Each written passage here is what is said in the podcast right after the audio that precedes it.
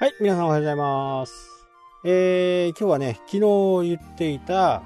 公開されない数字という風な形でね、今後この数字はね、公開されていくと思います。えー国会でね、えー必ず追及を受ける数字なんですけど、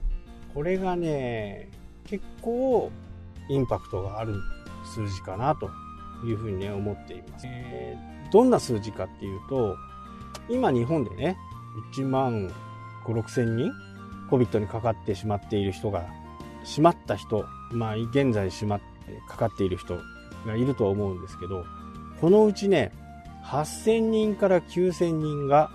国籍が不明なんです。国籍が不明っていうのはね、ちょっと考えづらいですよね。まあ調査中というふうにもなってますけど、まあ、厚生労働省のね、えホームページとか、東洋、東洋経済オンラインだったかな？あの辺に出てる数字からね、追っていっても、とにかくこの国籍が不明という数字が8000から9000人いるんです。日本人ではないということですね。まあ、仮に8000人だとして、日本人はそのうち8000人ってことですよね。外国人がね、えー外国人国籍の人は100人、まあ、かなり大雑把な数字で言ってしまうけど、100人ぐらいで、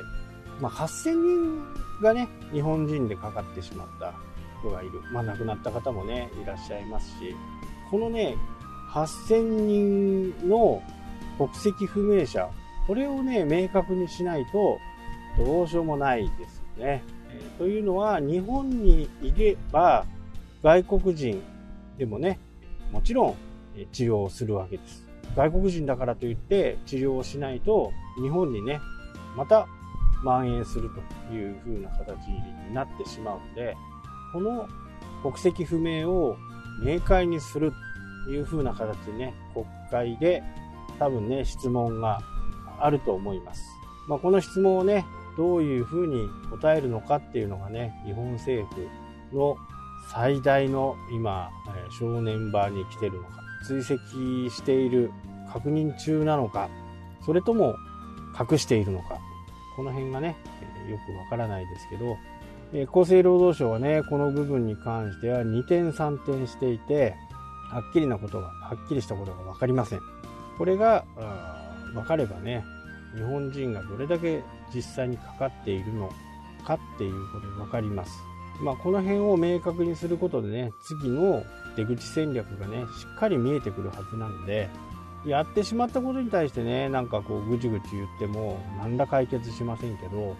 それがなぜここまで増えたのかっていうことなんかをね、しっかりこう見極めていくっていうのがね、僕たち国民にもね、認められる権利ですし、知る権利もあるはずなので、ここを明確にしていく。非常に大切なことかなと思います。多分今週ぐらいからね、その追及が始まっていくと思いますから、まあ皆さんもね、時間のある時には、国会中継、YouTube なんかでは流れてますんで、その辺をね、見ていただければなと思います。で、週末からね、いろんな、ゴールデンウィーク明けからいろんな経営者とね、話をする機会があって、まあ、どの経営者の人に聞いてもね、まあ僕の周りにいる経営者ですけどね、元には戻らんと。まあこれ共通の認識でしたね。えー戻って8割、戻って6割っていう人は、まあそれは様々いましたけど、まあそれに対応していく、えー生活をね、していかなければならないというふうなね、形ですね。まあ今、釣り人とかね、がやり玉に上がってますけど、まあキャンプとかね、まあここで言うのはどうかなとは思いますけど、ゴールデンウィークの初めの方はね、僕はね、キャンプして、キャンプしてましたっていう、なんかね、あの綺麗なキャンプじゃなくて、まあまあ誰もいないようなね、周りに誰もいない夜はすごく怖い。ここでキャンプするのかみたいなところでね、してましたしね。ました。まあ人とはね、会うところが、まあ他人とはね、会うところが全くなく、こういうところをね、規制してしまうと、なかなかね、えーストレス溜まりますよね。で、ゴールデンウィークの後半は、まあ、ネットフリックス、アマゾンビデオもうずっと見てたんですけど、さすがにね、1日4本とか見てると、もうなんか逆の意味で具合が悪くなるみたいな。もう見たくないみたいなね、え感じになってしまうんで、まあ、あとね、えー、少し、札幌はちょっと長いかな。今月末まではね、ダメそうですけど、他の地域の人はね、やっぱり14、15日ぐらいにね、徐々にこのことは解放されて、え解除されてね、少しずつ自由な生活が行えるのではないかなという考えていますね。そもそもね、感染者がゼロの岩手がね、今でも制限されてるわけですよ。緊急事態宣言でね。宣言で。まあ、これすらどうかなっていうふうにね、思いますね。ただ、他から来てね、岩手で発症するのは、やっぱり岩手の人からするとね、いい迷惑ですからね。なかなかこのことについてもね、非常に難しい判断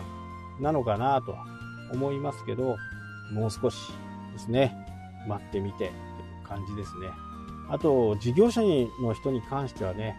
本当にあの、融資のこととかね、いろいろなところでこう支援をしてくれるんで、しっかりそれをね、活用していった方がいいなと思いますしね。とりあえず、どこまでこれが続くのか、まあ、わからないですからね。まずはキャッシュを持っておくことで、次の事柄に対してね、対応していかなきゃならないんで、借りれるところからはね、しっかり借りた方がいいかな。まあ利息もないですからね。で、もし、えー、自分のところにね、影響がなければ、